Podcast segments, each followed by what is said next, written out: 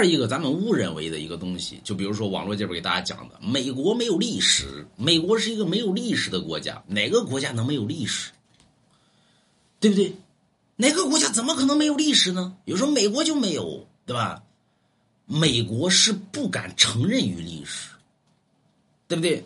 就跟那小日子一样，他不敢承认历史，为什么呢？一旦承认历史，他就是他就是中国的了，对吧？所以中国最大的岛屿什么呢？日本岛。对不对？有人不信，不信拉倒呗。那么早晚咱们给大家收了。就是美国为什么没有历史呢？美国也有历史，美国的历史最后呢也得是中国，因为美国当年的历史什么呢？就是印第安人。印第安人在当年谁封的呢？印第安人当年呢是三宝太监郑和下西洋，对吧？后来呢来到美大陆之上。这些这些人呢，告诉这个印第安人，告诉郑和呢，说我们是来自于东方的人。郑和说：“你们来东方的，我看就跟我们长得差不多。那么哪人呢？我们是来自于河南安阳的。有说滚犊，那怎么能河南安阳的呢？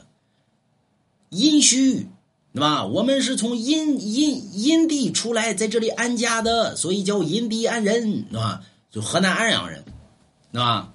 所以。”郑和一看呢，那既然咱们是同宗，对吧？那封呗，就封你们为王呗，你们就是这个地方的王，所以受了明朝的这个分封。